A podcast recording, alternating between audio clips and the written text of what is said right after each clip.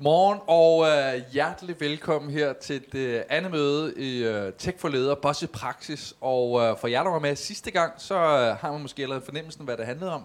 Vi havde lidt problemer. Jeg slukker også min lyd nu her, når jeg er altid lidt ekstra, når man øh, står og selv skal se sig selv. Ikke? Så er det dejligt.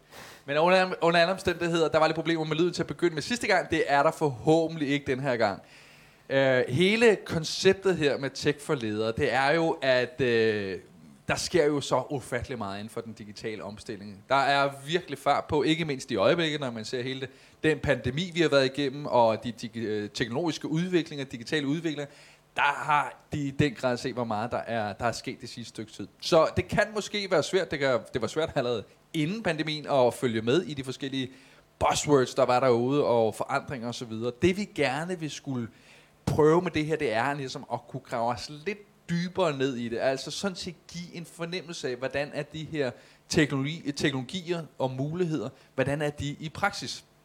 Det kan være relativt svært, nu når vi står her virtuelt, så det her det er altså en lille smagsprøve på de fysiske forløb, som kommer til foråret, og dem skal man huske, hvis man har lyst til at vide meget mere om det her, og grave sig lidt mere ned i de øh, praktiske forløb omkring den ene, og den anden og den tredje teknologi, så handler det om at tilmelde sig vores forløb. Og det er altså KPMX, der har lavet de her tech for ledere. Jeg hedder David Gulager.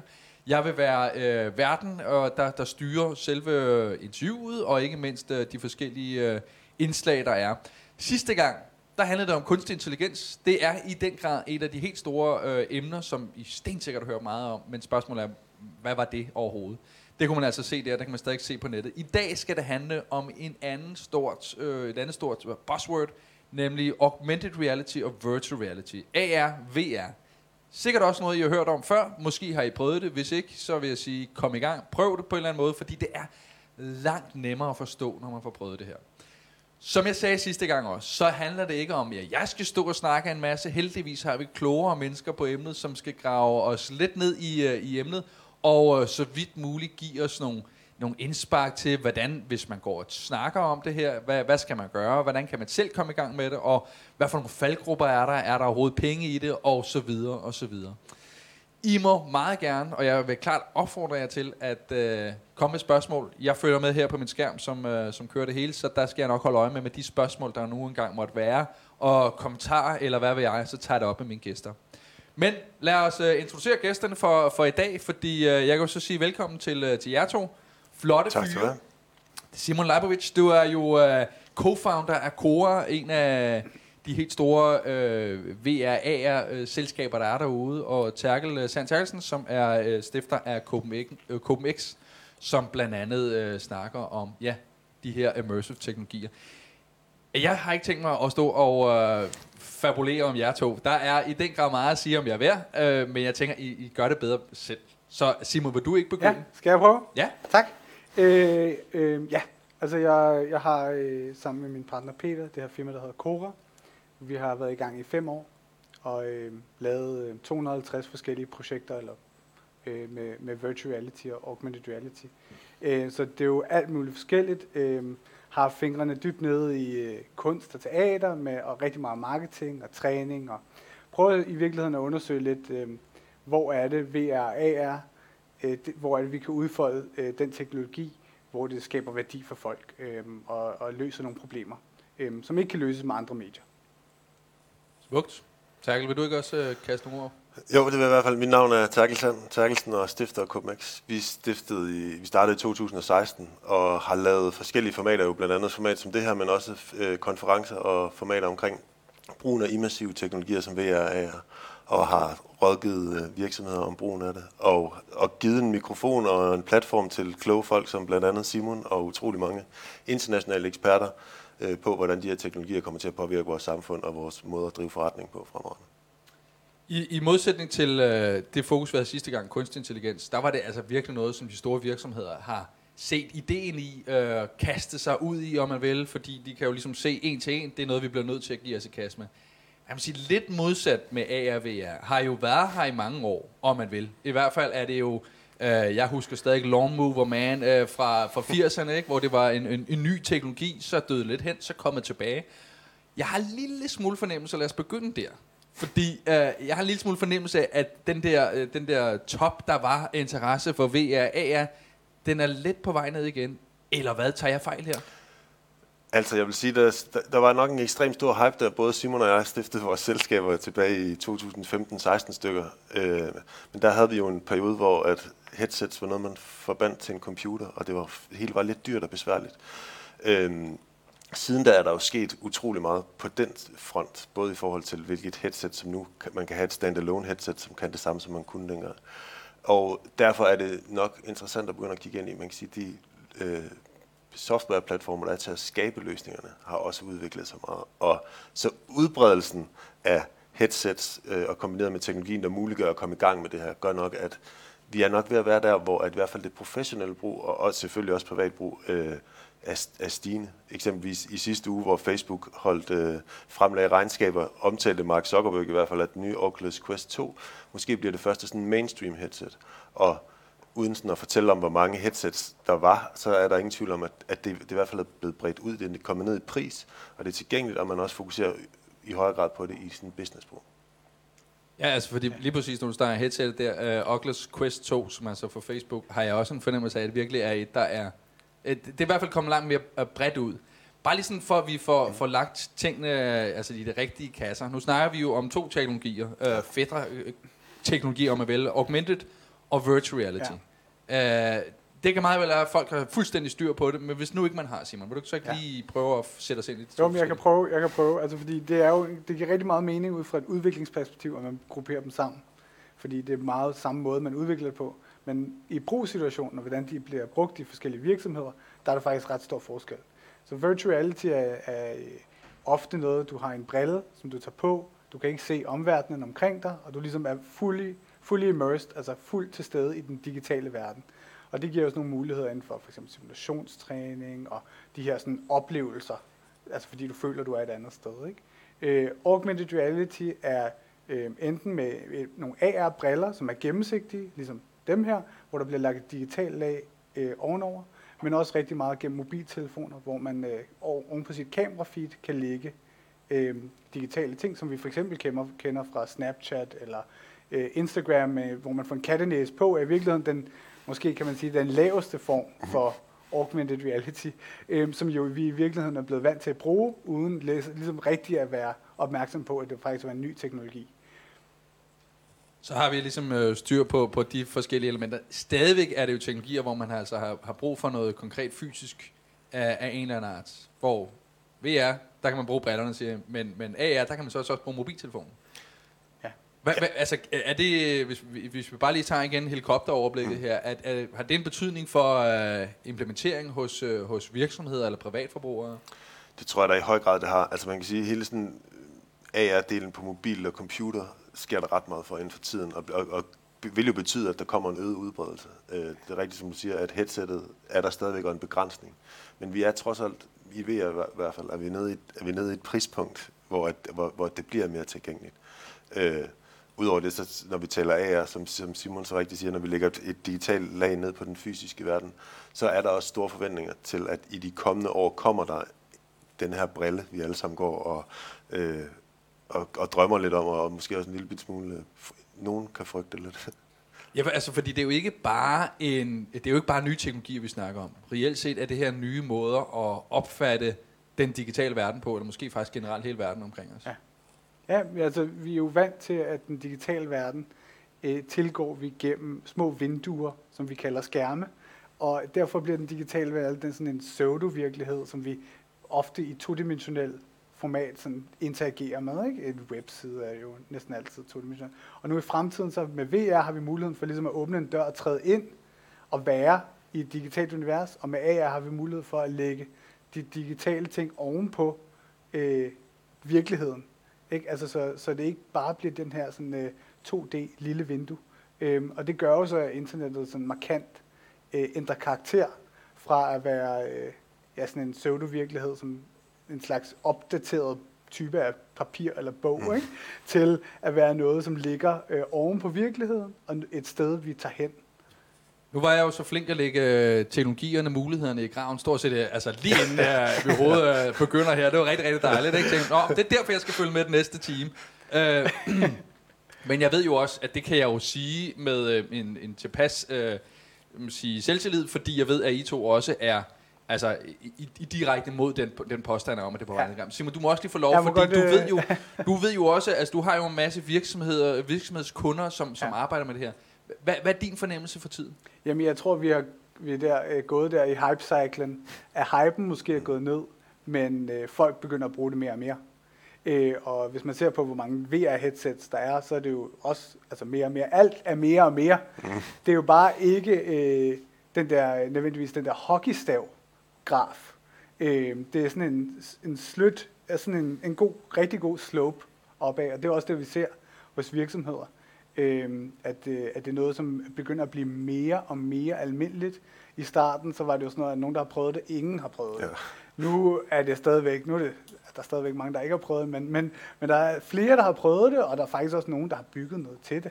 Ofte, når man, hvis man har 20 mennesker fra en, en virksomhed eller et eller andet, så er der sådan, så, begynder, så folk begynder også at have fået sådan en lille smule erfaring med rent faktisk at, at bruge det, eller, øhm, og, og jeg tror bare, øhm, det er bare, det er bare noget, altså kurven går bare opad. Øhm, jeg tror, hvis vil sige, i coronatiden, så har vi set et øh, virkelig stort optag, især i AR. Fordi øh, eftersom folk ikke har VR-briller derhjemme, øh, og messerne, hvor man kunne tage VR-briller med, er blevet aflyst. De fysiske møder, hvor man kunne tage VR-briller med, er blevet aflyst. Så begynder vi at se en større interesse i, kan vi lave en digital oplevelse gennem en mobiltelefon?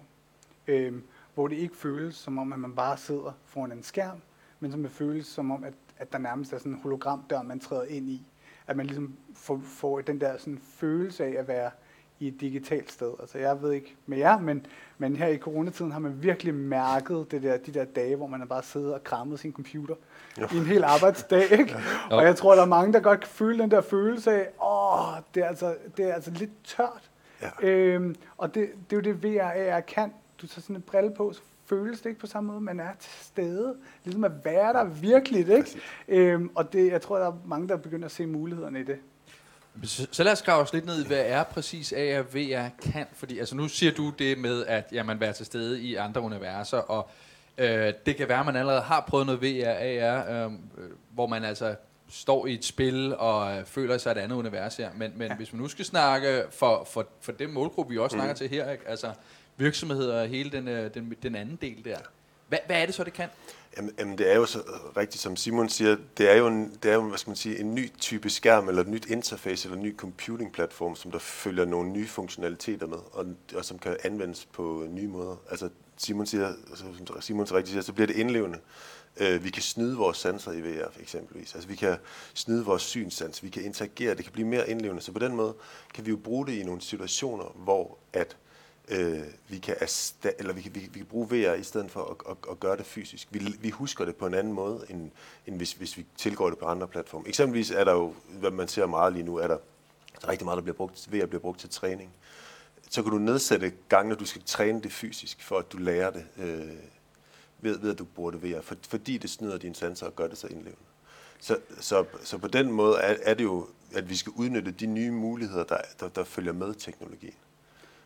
Øh, det er jo et medie, så der er rigtig bred, stor bredde i, hvordan man kan bruge det. Ikke? Men altså, det er også noget med, øh, at man kan tage et VR-briller på, og så står man med noget udstyr, man må ikke måske ikke har tilgængeligt. Det kunne være et termisk kamera. Ja.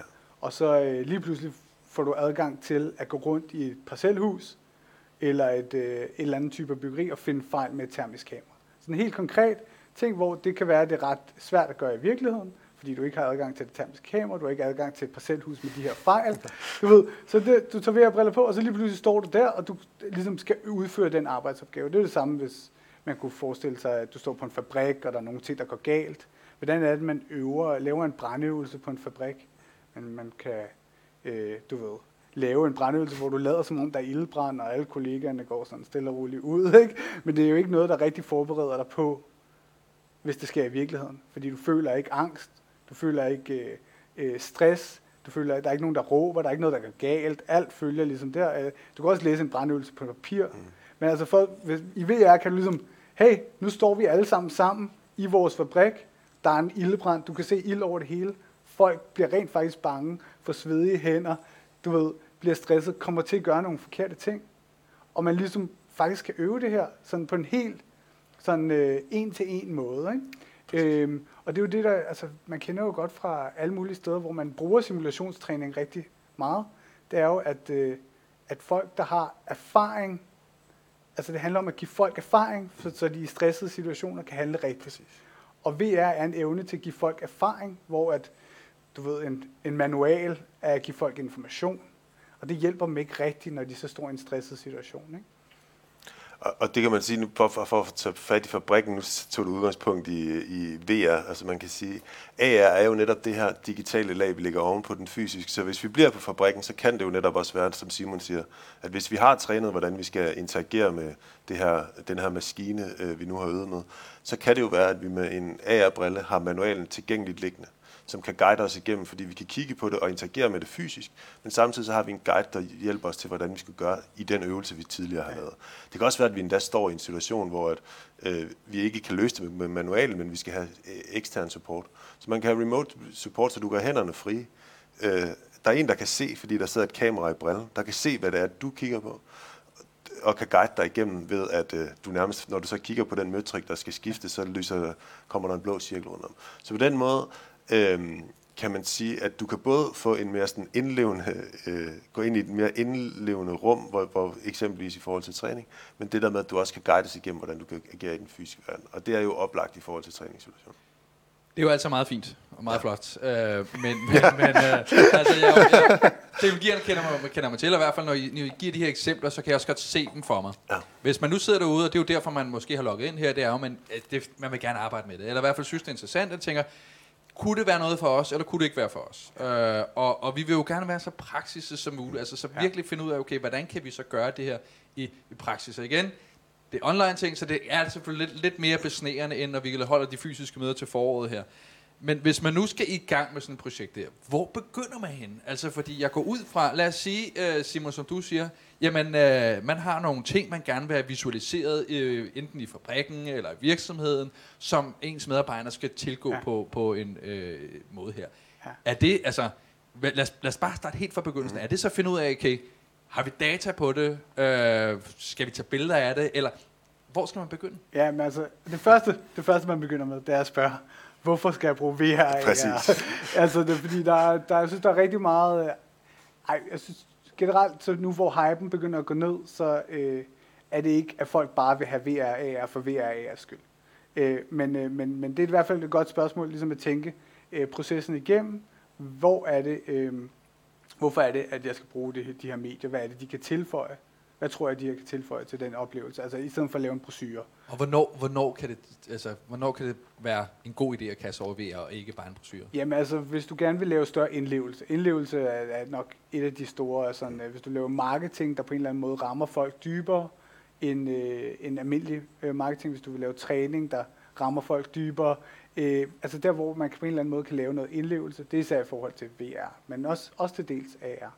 Øh, og så selvfølgelig sådan... Øh, assistance, hele det der assistanceområde, er der et sted, hvor at man skal, øh, hvor der er nogen, der har brug for, for øh, et digitalt lag over, der kan guide dem.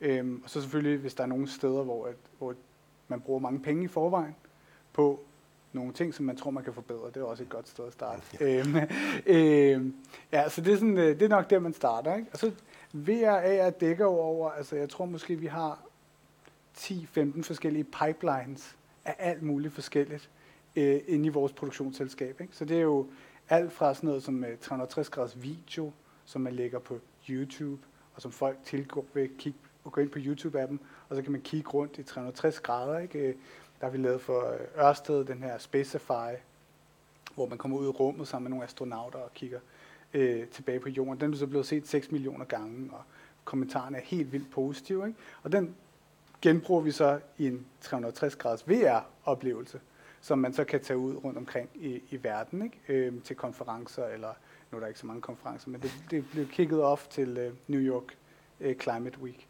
Øh, men så det handler også meget om at, ligesom, øh, at forstå de her forskellige pipelines. Der er andre, hvor man siger, at vi har CAD-tegninger, nu kan vi lave øh, øh, vores øh, CAD øh, 3D-tegninger, vi kan lave dem sådan, at man kan se dem på vores hjemmeside, øh, så man kan rotere stolen måske man bygger, eller øh, man kan trykke på en knap, og så bliver, kommer stolen gennem AR på mobiltelefonen frem på, på, øh, på det. Det er jo det, der hedder Web AR. Så det er ret kompliceret i forhold til at forstå helt forskelligt, altså helt den der pipeline. Så noget af det, som jeg synes øh, giver rigtig meget mening, det er at starte med det møde med målgruppen, mm. som man har. Og sådan ligesom forstå dybere, sådan, øh, hvorfor bruger jeg VR, og hvordan er det, jeg har tænkt mig at møde målgruppen. Er det til B2B-møder, hvor man tager ud? Øh, er det, og det er meget det, der faktisk definerer, hvilken teknisk pipeline øh, det er. Men selvfølgelig øh, at have styr på sine 3D-modeller i organisationen. Øh, hvis man kan bruge 360 grader til video, så kan man jo købe et 360 graders kamera. Øh, og så kan man jo hyre også, hvis man skal have de her higher-end produktioner. Ikke? Mm. Men, øh, Så, så du siger sådan rent lavpraktisk, et 360 graders kamera, altså det kan man få til ikke særlig voldsomt mange penge. Hvis, hvis man har sådan et, så kan man faktisk også lave VR relativt nemt, eller hvad? Man kan i hvert fald lave 360, 360 graders videoer. Og bare er forskellen ikke- mellem de to, øh, Jamen, altså det er, jo, er det bare et, det stationære 360 graders i forhold til VR, hvor man Jamen, ja, man vil nok sige, at 360 graders video kan også være VR, men det, det, en, en VR-oplevelse, som Simon øh, laver i forhold til Ørsted, er jo, hvor du skaber den reelle ind, indlevelse. Altså, jeg, jeg tror netop også det der med at starte, at, at det er virkelig rigtigt, som Simon siger. Det er jo det der med at, at spørge sig selv om, øh, hvordan kan VR AR tilføre værdi til, det, til den løsning, jeg nu kigger på.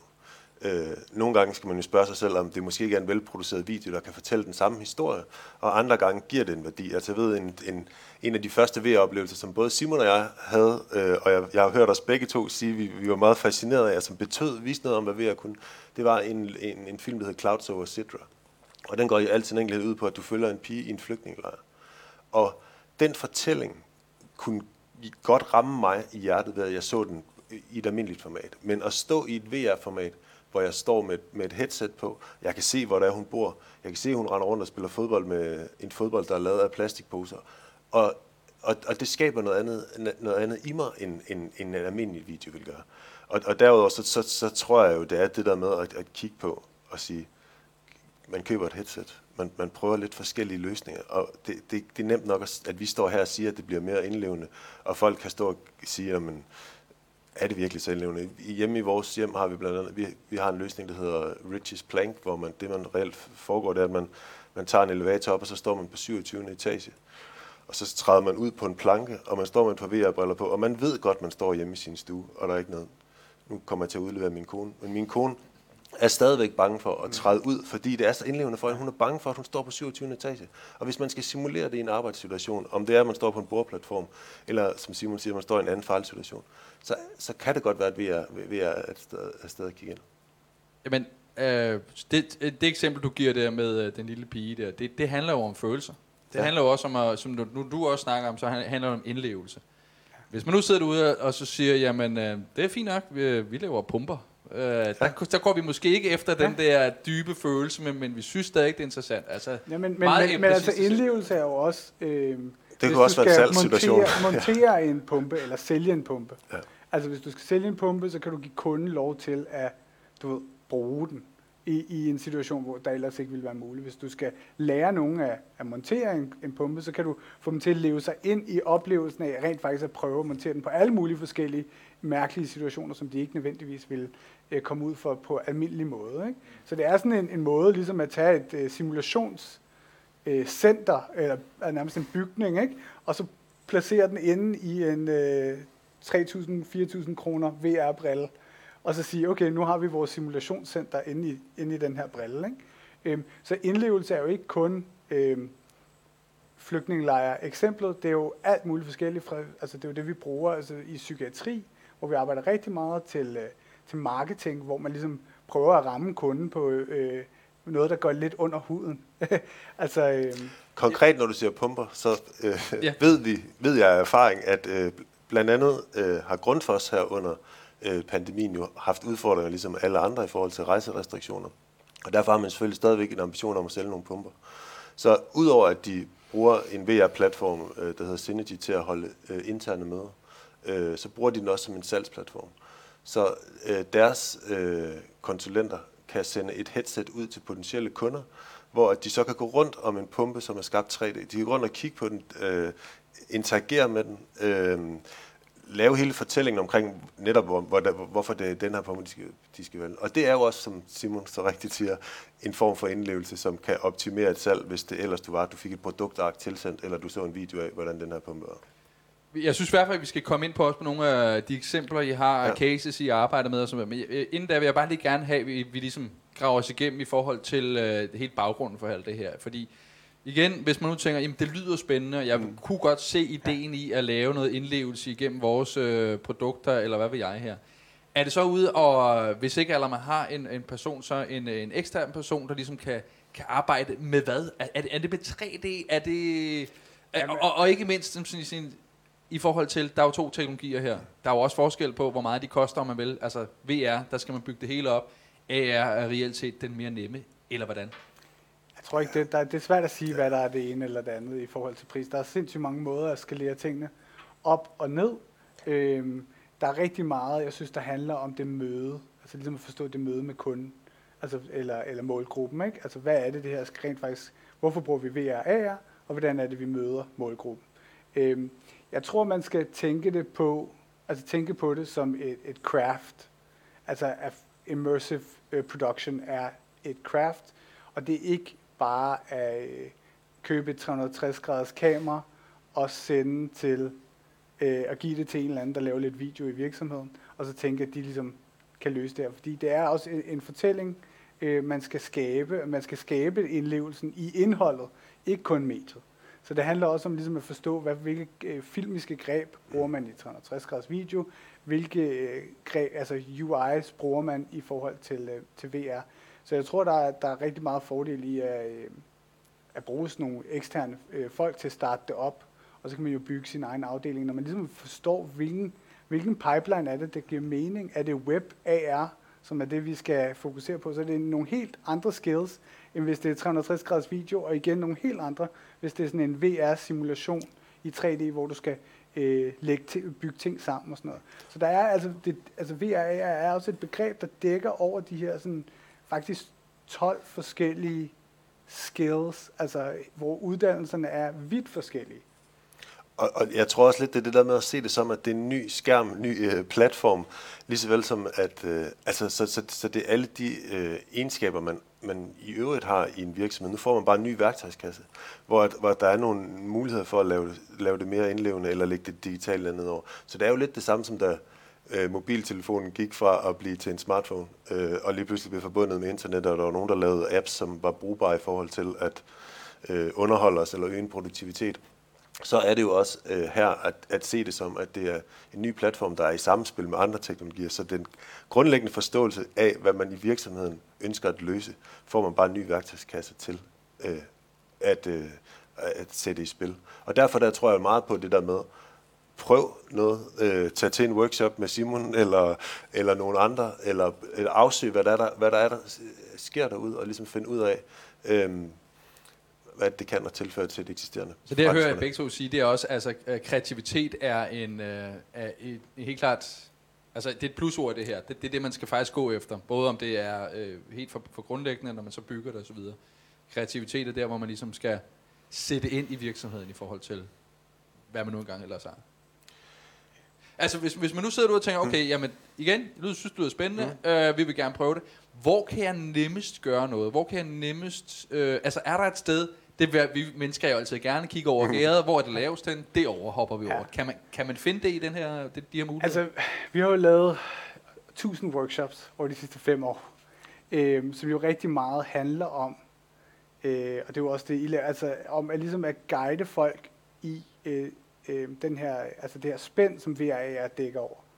Altså det handler jo meget om det der med at finde ud af, altså vi, vi har set mange eksempler på nogen, som er kommet ud, som har en idé om at lave noget med VR, og så har de valgt den forkerte, altså så har de bygget et helt univers i 3D af deres fysiske kontor, for at lave en fortælling om det kontor. Men, men de kunne bare tage et 360 graders kamera, det havde kostet en femtedel af prisen, bare filme det med 360 grader, men de har bygget det, fordi de tænkte, det var det, der var VR. Ikke? Så er der andre, der har bygget, øh, altså taget noget med en 360 graders kamera, men vil gerne lave træning, hvor det skulle være noget med sådan at bruge hænderne og sådan noget. ting. Skal du slet ikke bruge det der 360 graders video, fordi du kan ikke rykke ved det. Du kan ikke bruge dine hænder. Så der er rigtig meget i det der med ligesom at forstå mødet med, med kunden, og det er rigtig meget det, vi bruger tid på, er ligesom at guide folk, at sige, okay, hvis du gerne vil møde kunden på den her, det skal være noget af deres mobiltelefon, som de skal lægge oven på, på jeres produkt, eller som de skal bruge. Øhm, I skal kunne sætte det ud i et nyhedsbrev som en app, eller et, bare et link på jeres hjemmeside. Jamen det er den måde, hvor man ligesom siger, okay, så, så er det derover. Så er det den her type af pipeline, som I skal igennem, for ligesom at nå frem. Og så jo mere man kan sprede det ud, så man kan genbruge indholdet øh, fra en 3D-simulation øh, i VR-briller, men også på en hjemmeside, og også i en app, og også forskellige steder, jo mere får, får kunden også ud af, af det, man bygger. Ikke? Så, så er der så også nogle steder, nogle øh, brancher, teknologi eller virksomheder, som, som siger, okay, her, her har vi have rigtig meget glæde af VR, og her er der måske nogle øh, øh, brancher, som tænker, hvis I allerede sidder i den her branche, glem det, der er ikke noget at komme efter. Kan man sige det? Mm, nej, det ved jeg ikke. Altså, jeg tror, jeg tror måske, det som vi kigger ind i lige nu, og der hvor der sker rigtig mange ting, det er nogle af de ting, vi allerede var inde på, det er sådan et træningsperspektiv. Øh, lige nu har vi jo også grundet, eller på grund af pandemien, har vi jo været isoleret fra at holde fysiske møder. Så derfor har vi øh, brugt, vi, vi afholder utrolig mange møder i VR. Det giver os nogle andre muligheder, end det gør på Zoom. Øh, vi bruger ikke bare øh, hovedløst øh, VR-møder. Det er lidt igen, som vi talte om før, det skal være noget, hvor det skaber en værdi. Øh, vi har mulighed for at holde nogle, øh, nogle workshops og nogle øh, udviklingsmøder, hvor vi har nogle elementer i VR, i et VR-møde, som vi ikke har til et fysisk møde. Jeg kan fx tegne noget i luften. Jeg kan implementere eller, ind, eller hive en 3D-objekt ind, som jeg kan tilgå, og vi kan tale om, og vi kan udvikle på i fællesskab. Skal det være blåt, skal det være grønt, eller hvordan det nu kan være. Men kræver det så, at begge parter her har, har øh, briller, som man ligesom det er jo igen ligesom lidt mangelvare ja, for nogen. Nej, det gør det ikke nødvendigvis. Mange af de services, der er derude nu, gør det muligt at tilgå for øh, computer og mobil. Øh, der har selvfølgelig ikke den samme indlevelse og, og de samme muligheder som den, der har VR-briller. Men, men man kan godt komme i gang med, at der er få, der har et VR, VR-headset, og resten tilgår fra øvrige platforme. Jamen, så lad os kravle lidt ned i nogle af de cases, som I, øh, jeg ved, I også har arbejdet ja. med, eller prøvet i, og så videre. Øh, fordi øh, du nævnte øh, blandt andet øh, jeres Ørsted-projekt. Øh, øh, vil du ikke bare lige forklare, kort forklare, både sådan, hvordan I kom til det, og hvordan I ja. kom videre med det? Jamen, vi har lavet rigtig mange forskellige projekter med, med Ørsted, som, øh, især i marketings Ja, det, det er lige præcis, det lige, skal det, lige slås fast. Det er jo ja. den vej, det, den del går i hvert fald. Ja, ja, så lige med, med, med Ørsted har der rigtig været om, om, omkring marketing, og det er jo en, en stor virksomhed, som har øh, alle mulige steder, som er svært tilgængelige. Så i starten startede vi ud med 360 graders video. Du ved, øh, vil du se toppen af en øh, havmølle. Øh, så kan vi komme ud. Det, normalt koster det altså, omkring 100.000 i sikkerhedscertifikater at komme ud på en havmølle. Øh, så derfor så havde vi mulighed for at komme ud, filme et sted, der var inaccessible, og så vise det for, for både kunder, men selvfølgelig også bare medarbejderne, som heller ikke alle sammen øh, har mulighed for at komme ud og besøge en havmølle. Øh, og så kan man komme op og se øh, udsigten fra toppen. Ikke? Så det var sådan, det startede, øh, et 360 graders videoprojekt. Ikke? Og så øh, altså, øh, den her, det, den, den nye, nu har vi også lavet en, der hedder Moon, som er om at flyve på månen, men, men det er sådan lidt mere en abstrakt fortælling, som handler om ligesom at, øh, at øh, komme ud og se verden fra et astronauts perspektiv, og man svæver ude i rummet, og man får følelsen af at svæve ude i rummet, der ved siden af en satellit, og så ser man jorden, og man hører astronauterne. Øh, der er fire astronauter, der har lagt voiceover til, der fortæller, du ved, at når man står derude og kigger, så får man det, der hedder overview-effekt. Altså følelsen af, at alle mennesker, der nogensinde har levet, er øh, på det her, det her rumskib, øh, som er vores planet. Ikke? Og øh, at vi selvfølgelig, som alle, der, hvis man sidder på et rumskib, og der er nogle problemer i rumskibet, så føler alle et ansvar for at fikse det. Mm. øhm, og det er den følelse, man, skal, man får, når man, når man øh, er ude i rummet. Det er øh, den her øh, følelse af, at vi gerne vil tage hånd om vores planet, som jo passer rigtig godt med øh, Ørsteds øh, mission om øh, Love Your Home, altså Love Our Planet. Øhm, og det er jo så også altså, igen øh, at tænke, altså marketing er et andet område, hvor jeg ser VR har mm. rigtig stort potentiale, og hvor vi laver rigtig mange forskellige projekter. Øh, og her er det så, øh, altså kan vi lave en VR-oplevelse, som virkelig giver folk følelsen af et ønske om at passe på vores planet. Ikke? Altså hvor, vi, hvor det ikke bliver en flyer eller om, om global opvarmning eller et eller andet, men altså hvor man ligesom får, giver, virkelig giver folk en følelse. Og det er også noget, hvis man ser på kommentarsporet på YouTube, hvor, vi, hvor den er blevet set rigtig mange gange. Så det er også, altså folk skriver, at de har grædt, at de har set den flere gange. det, altså, den tager fem minutter, den reklame. du, folk ser den du, helt, altså, ser den helt til ende, ikke? Altså, det er, jo, det er jo fordi, det rammer en. Og det er jo altså, at kunne give folk en følelse af virkelig noget, som er, er svært på, øh, med andre medier, ikke? Vi elsker jo at græde til reklamer. Jo. Det er jo, øh, hvis vi kan komme til det, og man, øh, man som virksomhed kan få nogen til at græde til en reklame, så har man vundet. Ikke? øh, altså, jeg har også en fornemmelse af, at VRA har meget øh, i den, øh, den, den retning om at vel inden for marketing og markedsføring, fordi, som I siger, det handler jo i den grad om at skabe følelser.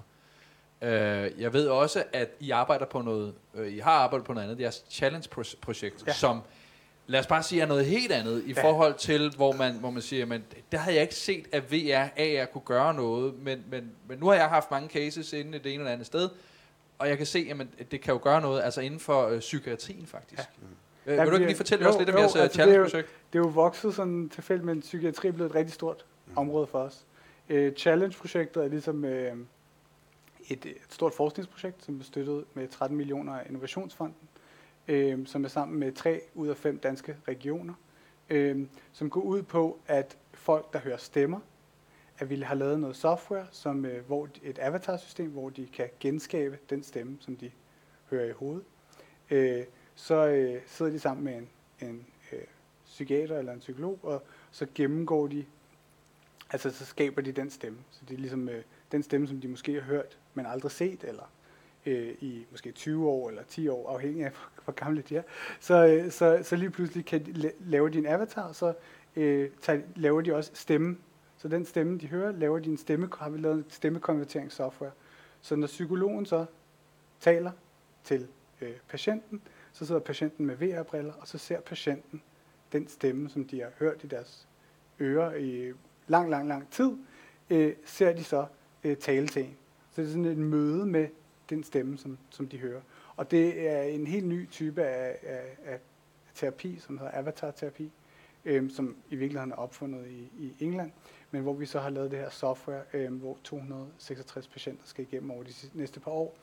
Og de, øhm, der er en dokumentar på øh, TV2, øh, hvor vi følger en af de første otte patienter.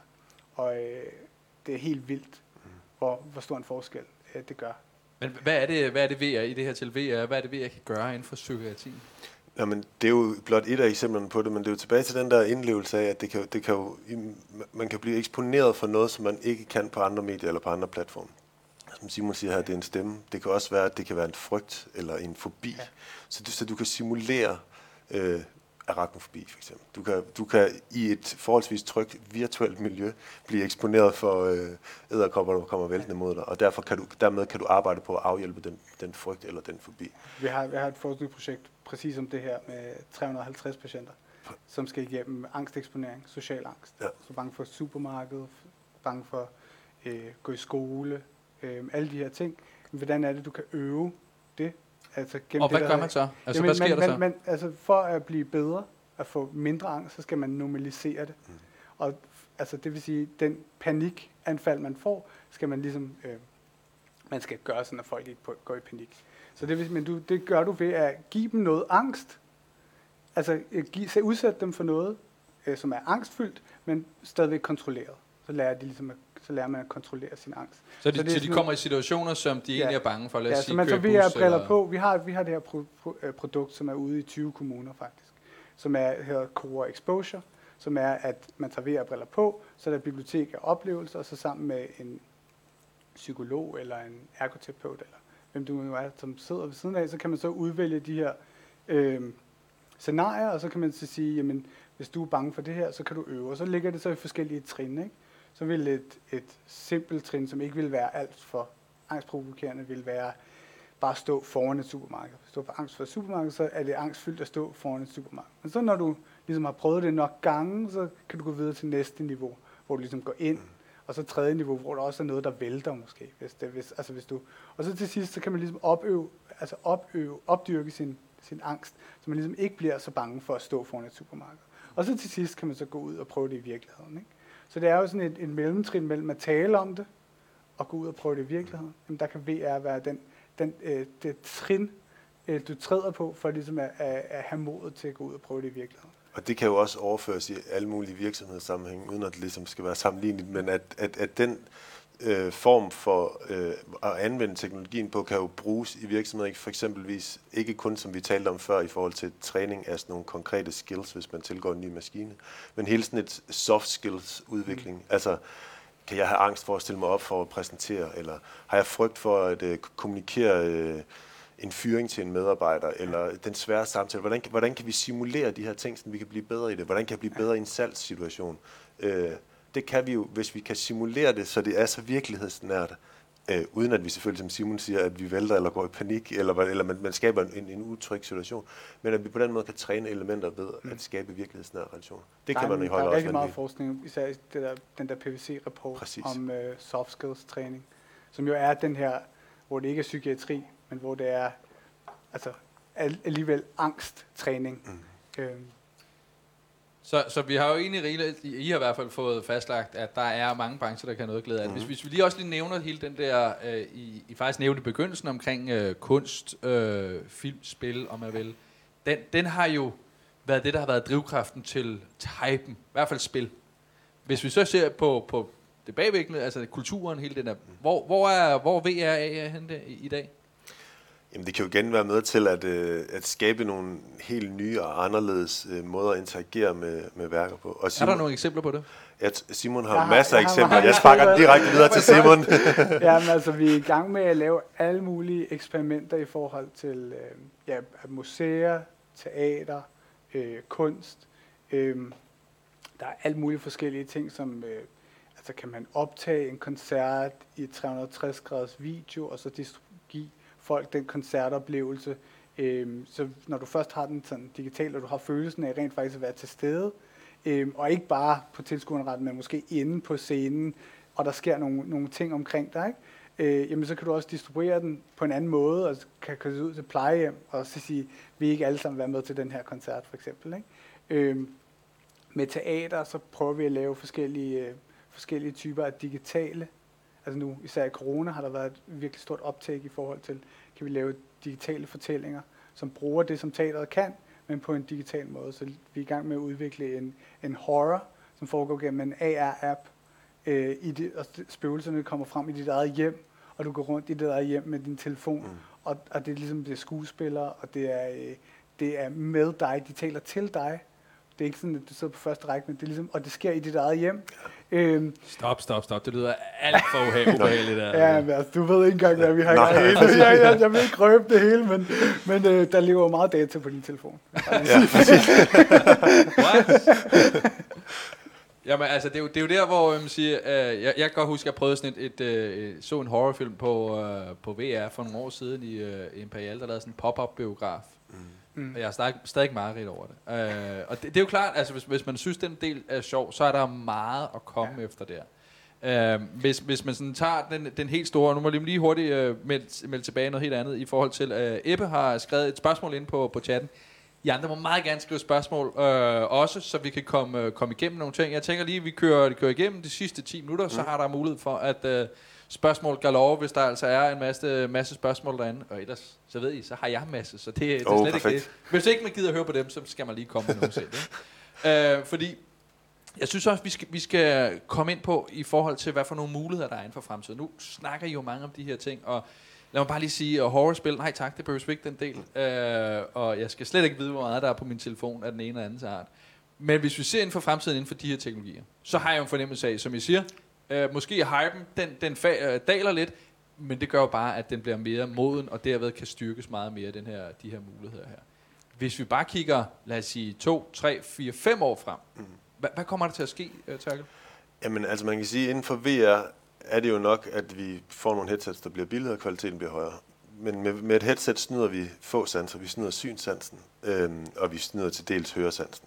Øh, der, hvor man måske bevæger sig hen, som også gør, at en professionel brug kan øh, stige, det er, at vi prøver, der kommer løsninger, som snyder flere og flere sanser. Eksempelvis en haptisk dragt, som vil kunne gøre, at, at vi er full body i VR, så hvordan vi interagerer med arme og ben, øh, også øh, indvirker på den interaktion, vi har med, med, med, med VR. Men vi kan også øh, få retur mærkretur eksempelvis, at hvis vi går tæt på et bål, så føler vi varme i dragten, eller hvis vi bliver skudt, så føler vi en smerte ved det. Det kan man også gøre. Det kan for eksempel gøre, at en brandøvelse nok bliver lidt mere relevant, som Simon var inde i tidligere, eller mere indlemmende. Det tror jeg helt klart er en af de ting, som kommer til at ske. Og så i forhold til AR, er det som Simon siger, at lige nu sker der rigtig meget i forhold til øh, mobil AR. Øh, det vil kun øh, blive stødt stigende. Og så går vi jo nok alle sammen og venter på, at hvornår kommer det her første AR-headset, den her brille, som gør, at vi flytter det direkte op i en brille, og vi altid har et digitalt lag ovenpå. Der er nok nogen, der har en forventning om, at det er der eksempelvis den meget store aktør Apple sætter ind, og der går øh, livlige rygter om, at 2022 måske bliver tidspunktet for, hvor at man øh, ruller ud. Og når Apple først går ind på et marked, så er det vist fordi, at der er du har allerede sat sammenligninger med, med telefonen i sin tid. Ikke? Man kan bare se, ja. hvad Apple har gjort for, for den udvikling. Hvis vi lige ser bort fra den haptiske dragt og øh, måske sådan en, en vis branche, der hedder øh, noget, der er noget med kødfulde lyster osv., ja. så kan jeg godt se nogle muligheder, der er det. Men, men altså, hvad, jeg, jeg synes bare, øh, altså jeg, jeg er tech-interesseret, mm. men det der med at allerede tage et par briller på, det virker lidt sådan lidt voldsomt, og så skulle træde i en fuld dragt, så jeg står der derhjemme og leger et eller andet fra Ready Player One, eller hvad ved jeg. Altså, er, er det hovedet noget, som vi, vi der, der giver mening, Simon? Jeg tror, der kommer til at være mange forskellige niveauer. Altså, det kommer til, altså, kommer an på, hvad du gerne vil øh, bruge det til. Øh, det kan jo godt være, at hvis du har vil have den helt vilde spilleoplevelse, så har du måske en dragt med. Jeg tror, jeg tror at det, den største ændring i forhold til nu er selvfølgelig, at headsetet bliver billigere og bedre, men det helt store er, at det bliver mere almindeligt at bruge. For der er også noget, der hedder at i virkeligheden, at teknologien rimelig klar, men det tager noget tid at modne forbrugere, det tager noget tid at modne virksomheder, og når virksomhederne selv altså ligesom begynder at lave deres første projekter, så tager det også noget tid, før de ligesom ruller det ud i organisationen. Det er ofte over sådan en, en treårig periode i virkeligheden, hvor man ligesom laver de første forsøg, lærer af dem, forbedrer det, og så på et eller andet tidspunkt, jeg tror, det er det, måske det virkeligheden, det vi kommer til at se, at der er nogle, nogle ting, hvor det bliver et helt almindeligt redskab. Altså den der almindelighed, øh, tror jeg kommer til at blive rigtig meget, især om, om og både om VR og AR. Øhm, og så kommer vi til at se de her AR-briller. Lige nu koster en AR-brille 25.000 eller sådan noget den stil, øh, hvis man tager HoloLens 2 fra Microsoft. Men, men altså, den pris kommer til at falde drastisk øh, over de næste fem år, og det begynder at være noget, som man vil sige i hvert fald inden for, øh, for industri eller steder, hvor det virkelig kan gøre en øh, kostforskel. Så vil det, eller det kan også være øh, på hospitaler, vil man begynde at se, at det bliver helt almindeligt at, at bruge. Men vi venter stadigvæk på, der går noget tid før, der kommer den der consumerbrille, ja. som bliver den første iPhone-agtige, der iPhone moment. Øh, det kommer selvfølgelig til at tage lidt tid. Det er også, øh, lad os bare tage fat i det, det er også det, Ebbe Skak Larsen spørger om her på, øh, på chatten, det der netop omkring, om det ikke drejer sig om konkret hardware, altså AR-brillens pris, udformning og mobilitet, øh, før de virkelig fede mainstream-applikationer kan tage fart. Altså, hvordan går den udvikling? Uh, men, men, hvordan ser I det i øjeblikket? Nu siger I jo selv, ja, ja, men det, der kommer måske det ene og det andet. Hvis vi nu tager fat i noget lige nu og her, uh, nu den her Oculus Quest 2 mm. kommet ud, Uh, så vidt jeg husker, kan man få den til 3600 kroner, har jeg set. Ja, det lyder rigtigt. Uh, og det er jo igen en halv pris i forhold til det før, men, men vi ser jo også nogle som HoloLens, som de første versioner var jo altså, horrible også at have på og så videre, prismæssigt og så videre. Helt konkret den udvikling, hvordan ser I den i øjeblikket? Altså HoloLensen er blevet bedre fra 1 til 2, men den er ikke blevet billigere. Nej. øhm, og det er jo også fordi, at segmentet for, for er, er enterprise-segmentet, så det er jo også... Øh, jeg tror ikke, der er nogen øh, hos Microsoft, der havde forhåbninger om, at almindelige borgere ville købe Nå. en AR-brille til øh, 25.000, vel? Men, men, øh, men en tekniker øh, rundt omkring på fabrikker, mm. som kunne bruge øh, noget remote support en gang imellem, øh, jamen altså, det kan godt give, det kan give god mening. Hvis, Man skal øh, ikke gå langt tilbage i historien for at se, hvad, øh, at Microsoft måske satsede øh, et sted, hvor de ikke skulle have satset, eller i hvert fald satsede øh, forkert i forhold til tablets, i forhold til smartphone, ja. den del. Så, så måske lige den del. Der kan være, at der kommer nogle andre, der ændrer på det. Jeg tror, de har et stort ønske om at øh, være med på denne platform. I hvert fald var også været et kommunikeret ønske, at man misser måske mobilen øh, ret kraftigt, og øh, den næste computing-platform ønsker man ikke at misse. Og derfor er de jo også integreret med Microsofts øvrige professionelle produkter. Og det er jo meget, at AR lige nu, som Simon rigtig siger, så er det jo enterprise og business brug. Ja, ellers er det AR på mobiltelefon. Ja, præcis. Og, og ja, Jeg ved en ting, der også ligger jeg, jeg er meget på sind, det er, altså, det er den udvikling, vi, vi, vi måske ikke konkret ser, men som mere er den mere filosofiske del, der ja. ligger i... Ja, ja, det er også. Vi har bare ventet, hvornår må vi, hvornår må vi virkelig grave os ned i det her? Uh, fordi øh, der, der er jo også hele den del, som, som, som gør, at, at vi skaber noget andet jo. Reelt set en anden verden, en anden avatar, I har I snakket meget om den her del. Uh, inden vi kommer fuldstændig og giver den fuldstændig gas der, så bare i forhold til virksomheder igen, så kan man jo også sige, at vi har jo hørt meget om digitale twins. Mm. Uh, en digital tvilling, som man kan lave af en motor, eller hvad ved jeg. Uh, hvis man nu lavede den i VR, og gav den de rigtige input, så kunne den jo vel fuldstændig have sit eget digitale liv. Er, er, er det ikke en mulighed, eller hvordan? Så jeg vil sige, det er jo, du har en motor, eller hvad end du nu måtte have, eller en digital tvilling. Jo, det er i høj grad en mulighed. Du kan have en digital tvilling af hele din virksomhed, hele din fabrik, hele dit skib. Øh, og hvad vil det give af muligheder? Jamen, det giver jo nogle muligheder i forhold til den data, der, som du selvfølgelig fylder ind i det, øh, afhængigt af, hvad, så, hvad du så kan hive ud af den. Men det gør jo eksempelvis, at lad os bare tage skibet tilbage igen, at hvis du har en digital tvilling af et skib, så hvis du skal lave en træningsøvelse, eller du skal lave en optimering, så har du mulighed for at tilgå det. Øh, du har mulighed for at lave en relevant brandøvelse for, om du bor på kammer 7 eller 9, eller hvad det nu kan være, og, og, og gøre, gøre indholdet mere relevant, og, og måske hele tiden holde en, en, en status over hvor skibets tilstand, hvis du laver en løbende digital tvilling. Øh, og hvis det skal blive helt filosofisk, så er udfordringen måske, at der er nogen, der arbejder på at lave en digital tvilling af verden. øh, og, det, og hvad det så har betydning. Det bliver du nødt til at forklare. Jamen, eksempelvis Tesla er måske øh, et, et godt eksempel på en, en, en, en virksomhed, som indsamler data omkring den fysiske verden. Der er kameraer overalt i en mm. bil, og den, den optager det. Det vil sige, at de har en masse information omkring veje, huse, alt muligt andet. Øh, og den information bliver jo ikke mindre over tid. Øh, der er rigtig mange andre, der også gerne vil have den. Jeg tror også gerne, Apple vil eje den, og jeg tror også gerne, Facebook vil det, og Google vil nok formentlig også blandt nogen. Amazon. Google, det er jo Google Earth. Google Earth det, har det, den allerede. Ja. Er det, hvor man, hvor man kan tilgå et, øh, sådan en, en 3D øh, version af Google Street View. Ja. Øh, der er også det der projekt, der hedder Earth 2. Hvor man, altså, ja, der kan man købe uh, land, har jeg fundet ud af, Nebbe. så kan man købe land, og så kan man tjene penge på det på en eller anden mærkelig måde. Altså, det er ja. sådan en, en, en... Men forklar mig lige, for jeg, jeg, jeg, jeg synes, det er fascinerende. Mm. Og jeg kiggede lidt på den der Earth 2 og tænkte, mm, skal jeg købe en ø i Bahamas for et eller andet, som man så måske virtuelt kan få sat pengene op i? Men hvad er slutspillet? Altså, hvorfor lave en, en verden 2.0, som findes virtuelt? Der kan jo være mange, mange grunde til det, men altså, man kan jo se lidt sådan, hvordan øh, inden for byggeri, måske sådan noget BIM-modeller, altså Building Information Models, altså hvordan man, hvor meget man, værdi man får ud af at have en model, hvor at man inputter alt det, øh, som ligesom skal være i byggeriet. Ikke? Øh, og jeg tror i fremtiden vil man se også at, at 3D, som jo så kan øh, give videre til øh, VR, AR, øh, til simulationer og digitale tvillinger og alle de her ting. Altså den pipeline kommer til at blive almindeligt, ligesom man har øh, en, et, et, et system, der samler ens øh, specs på sine produkter, øh, et, et, sådan et ERP-system, der ligesom samler en masse information, så kommer 3D-modeller øh, også til at være øh, en del af det feed, og det gør så nogle muligheder for simulationer, det gør en mulighed for at forstå ens, øh, at agere hurtigere, når der sker ting. Det, altså at teste prototype, nye, nye ting af i det, det miljø, de bliver brugt i. Øh, jeg tror i virkeligheden ikke, der er, som, altså, der er virkelig mange muligheder øh, for, for værdiskabelse. Øh, men, øh, men der går også noget tid, før at store virksomheder har bygget hele det her sådan, nærmest øh, sådan 3D-infrastruktur.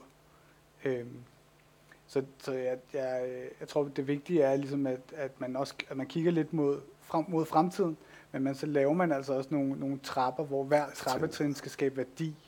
Så det kan jo godt være, at, at fremtiden er, du ved, at man har alt, hvad man laver i virksomheden i 3D, og ligesom en digital tvilling og alt.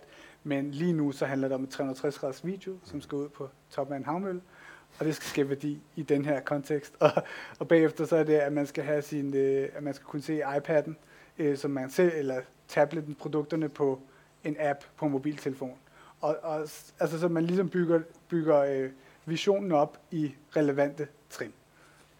Vi har et spørgsmål her fra, fra Bjarke, som, øh, som spørger, hvad er gode eksempler på, hvor AR bliver brugt i industrien? Øh, I nævnte produktionssite, men er der andre steder? Ja, altså øh, salg, mm. øh, en, en AR-app, som kan være et virtuelt showroom eller en produktdemonstration. Det blev du også nødt til at forklare mig lidt, fordi jeg, jeg kan godt se, når jeg går ind på en webside, så kan jeg Ja. se en bluse, øh, den køber jeg eller køber Ja. ikke. Hvad, hvad kan en AR øh, showroom gøre for mig? Jamen altså for eksempel, så, øh, så kan du, øh, du kan have, et, at, at der kommer en dør på dit gulv. Du ved, du placerer, altså som om gennem mobiltelefonen, ligesom du får en kattenæs på på Instagram, så kan du placere en dør, der står på dit gulv. Den åbner op, du går igennem, derinde står øh, CEO'en for virksomheden eller sælgeren og siger, velkommen til vores showroom. Her kan du se alle vores produkter, bag ved ham står alle produkterne lined op. Du går over, du kan selvfølgelig rotere dem rundt øh, og kigge på forskellige måder, men du kan også bruge dem. Du kan tage øh, den der demsedut og sætte den hen i den anden demsedut og gennemføre proceduren, som du kan bruge demsedutten til. Øh, du ved, du kan øh, besøge fabrikken i 360 graders video og kigge rundt og se, hvordan det er, at tingene bliver bygget, hvis de vil dele den information. du ved, du har, du har det et digitalt rum, som du tilgår øh, en slags øh, rummelig oplevelse, men det kan også være øh, et, en B, altså B2B-sælger, hvor man har fysiske møder, hvor man så tager en, en app med ud på et trade show eller til, til møde med kunden, øh, så placerer du måske, øh, så lige pludselig så ser du problemet øh, opstå på din app. Det kunne være et dybt sår i, i din hånd. Du holder telefonen op øh, foran, du kan se det dybe sår i, i kundens arm, ikke? Øh, og så kommer der det her plaster på, øh, som viser, hvordan, hvordan er det, det her plaster fungerer i dybe sår. Og det sker altså på din, nærmest, nærmest på din egen arm. Ikke? Øh, og så giver det jo en anden måde at, ligesom at demonstrere, hvad produktet kan. Øh, så jeg synes også, der er rigtig meget i forhold til, øh, til marketing eller salg, Mm. øh, som et salgsredskab. Et, et også meget konkret eksempel er IKEA-eksempel. At du kan tage et IKEA-møbel og placere hjemme i din stue, se om det passer ind, om det kan være der. Øh, Så på den måde er det et konkret salgsværktøj i forhold til øh, den givende situation. Det kan jo så også bruges i professionelt øje med, om det er at sælge en ny lift, øh, som skal kunne komme ind igennem en bestemt dør, så du har mulighed for at, at måle eller andet. Så på den måde er det et, væsentligt salgsværktøj.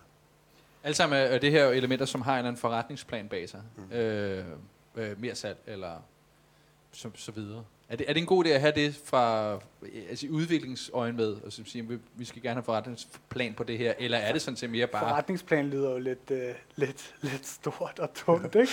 Altså, det kan jo godt være en serviet, hvor der står, øh, men altså, en eller anden, øh, man sigter jo en eller anden, efter en eller anden værdiskabelse, ikke? Øh, Et møde med en målgruppe, og hvorfor man bruger VR, AR, er jo en, altså, når de vigtigste komponenter, ikke? Øh, Hvor er det, du gerne vil rykke målgruppen hen, ikke? Øh, Er det din egen ansat, som du gerne vil lære noget nyt? Er det en, et salg, du gerne vil have skal ske?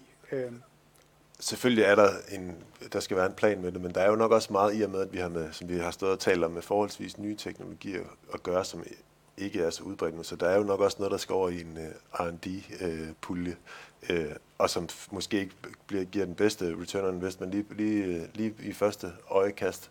Men, uh, men man ligesom afsøger det, og så kan det jo blive over tid. Og som Simon talte om før, om vi snakker digital tvilling eller integration af VR, så er det måske meget godt at bytte uh, trappen. Ja, Henrik uh, supplerer også her af i sundhedssektoren, eksempel til at assistere under operationer. Du nævnte Ja. også lidt det der med, med den del. Ja, hvor langt er man i øjeblikket med den del? Altså er der simpelthen uh, muligheder, hvor man kan bruge AR til at hjælpe i operationer for eksempel? Ja, øh, der er, vi havde faktisk altså helt tilbage i 2016 blev man, var, var der en engelsk læge, der hedder Shafi Ahmed, der begyndte at undervise øh, studerende i øh, operationer. Tanken om, at han stod i et normalt øh, klasseværelse, der kunne der maks være tre læger, der stod bag ham og kunne fylde nogenlunde med. Hvis han satte 63 kameraer op over, over øh, operationen, så kunne der være millioner, der fulgte med principielt. Så hans ønske var, det var også sådan lidt, at han ville gerne øh, give folk, der ikke havde mulighed for at tilgå et lægestudie og få den bedste skole i London, de kunne stadigvæk få den bedste øh, læring gennem at være med til hans operation. Og de har også arbejdet med projekter, hvor man netop guides igennem, sådan at der sidder no, der er nogen, der opererer, men så kan det være, der sidder et, et øh, specialistteam i Boston og rådgiver i forhold til øh, konkrete operationer. Ja, vi har også været inde og filme nogle operationer i et 360 graders video, men, øh, men der er også, altså i forhold til AR, så på et eller andet tidspunkt kommer man til et sted, hvor man rent faktisk, altså hvor kameraet rent faktisk kan, kan genkende, øh, altså kan genkende farerne og markere dem for, for en kirurg for eksempel. Ikke? Øh, jeg tror ikke, vi er der helt endnu, men det er jo også noget ved det, hvor man ser for eksempel sådan noget som teleoperationer, hvor der står en og styrer en robot et andet sted, eller hvor på, der er også nogle operationer, hvor robotterne selv kan gøre det, ikke? Øh, altså, hvor de altså det er ikke alle operationer, men altså Nej. nogle ting, hvor, hvor, et, hvor de kan gøre nogle ting, ikke? Øhm, så der er jo sådan, der kommer jo- altså det er, jo, det er jo et sted, hvor det, hvor det udvikler sig. Jeg forestiller mig også, at sygeplejersker skal gå ind på en stue, øh, og så øh, kameraet kan genkende hver patientens ansigt, og man ligesom kan få adgang til en digital version af deres journal, og nogle, nogle øh, det kan være, der er, hvis der er nogle alarm, der går, så får sygeplejersken en, en vej, hun skal løbe. I stedet for at løbe efter lyden, så kan det være, at, at, der, er en, øh, at der er en guide. Øh, det kan være, at hun får noget info på vej derover. Øh, det kan være, at der bliver ringet automatisk til nogle forskellige ting, afhængig af kamerafeedet. Altså det der med, at man, altså det er jo også, og det var også det, jeres anden session handler om, men et kamerafeed og AI er jo virkelig et kraftfuld, øh, en kraftfuld synergi. Der er vildt meget data, kan hænge ud af et kamera. Og hvis du har en AR-brille på, som filmer hele tiden i alle mulige retninger, jamen så har du også virkelig et, en buffet for, en, at du kan skabe en AI, som kan øh, hjælpe dig rigtig meget, trække en masse data ind fra din omgivelser. Så hvis du har en, en, et hospital, hvor alle har øh, et live camera feed hele tiden, ud af øjnene, øh, måske ikke på toilet, men, øh, men så, øh, så har du jo virkelig mulighed for at, øh, som, altså at styre, optimere dine ting. Du har, kan have en helt gruppe af små AI's, der kigger efter forskellige ting, som handler om opti- arbejdsoptimering, som handler om, hvordan folk bevæger sig på hospitalet, som handler om patient, succes. Du ved, du har virkelig Mm. mange muligheder. Øhm, og jeg tror det også, altså ligesom at forstå, at, at det her er ikke bare de ting, man kan lave lige nu, men det her er et helt andet, en helt anden virkelighed, hvor at det digitale hjælper os med at optimere processer, vi gerne vil optimere. Og et samspil mellem relaterede teknologier. Altså ja. AR er ikke så interessant uden AI, for eksempel. Ja. Øh, og ja, Ja, Det må være ordene her. Jeg nåede ikke engang at spørge jer omkring, øh, om vi levede i en uh, simulation, som jeg ellers havde tænkt mig at slutte af med. Så, så gør vi det? den kan vi tage bagefter. Uh, er sikke en uh, teams, en det vil jeg sige. teaser. Prøv, tusind tak begge to. Uh, AR, VR, jeg har en fornemmelse af, at det er, det er ikke som jeg spurgte til at starte med ved at dø ud. Tværtimod måske faktisk med at blive mere modent og mere at tage fat i de rigtige steder, og ikke bare i den der gimmick-måde derude. Og vi kommer jo til i det der fysiske for, forløb, som vi taler om Ja. her. Så kommer vi jo til at dykke ned i nogle af de her ting, øh, hvor Simon jo også vil være med. Hvor vi i den grad altså har mulighed for at gøre det meget mere praktisk også, hvor man ligesom så kan så arbejde med de her ting, og ikke mindst prøve det, hvis ikke alle man har. Det gælder lige, at man, øh, man tilmelder sig til de fysiske forløb. Vi skal nok melde tilbage, når, det, når der er noget nærmere omkring dem. Men øh, jeg kan godt, godt sige, at det er der kun god grund til. Tusind tak begge to. Selv tak. Til jer derude også for spørgsmål og for at følge med. Og øh, så ses vi igen den 9. februar, hvor det altså skal handle om blockchain. Og det er sammen med øh, Michel Alvarez. Øh, så der er altså i den grad øh, noget at give sig i kast med, hvis ikke allerede man har en lille fornemmelse af, hvad blockchain er. Og hvem har overhovedet det, udover Michel selvfølgelig. Så synes jeg, der er god grund til at hoppe med den 9. februar. Vi ses der. Hej.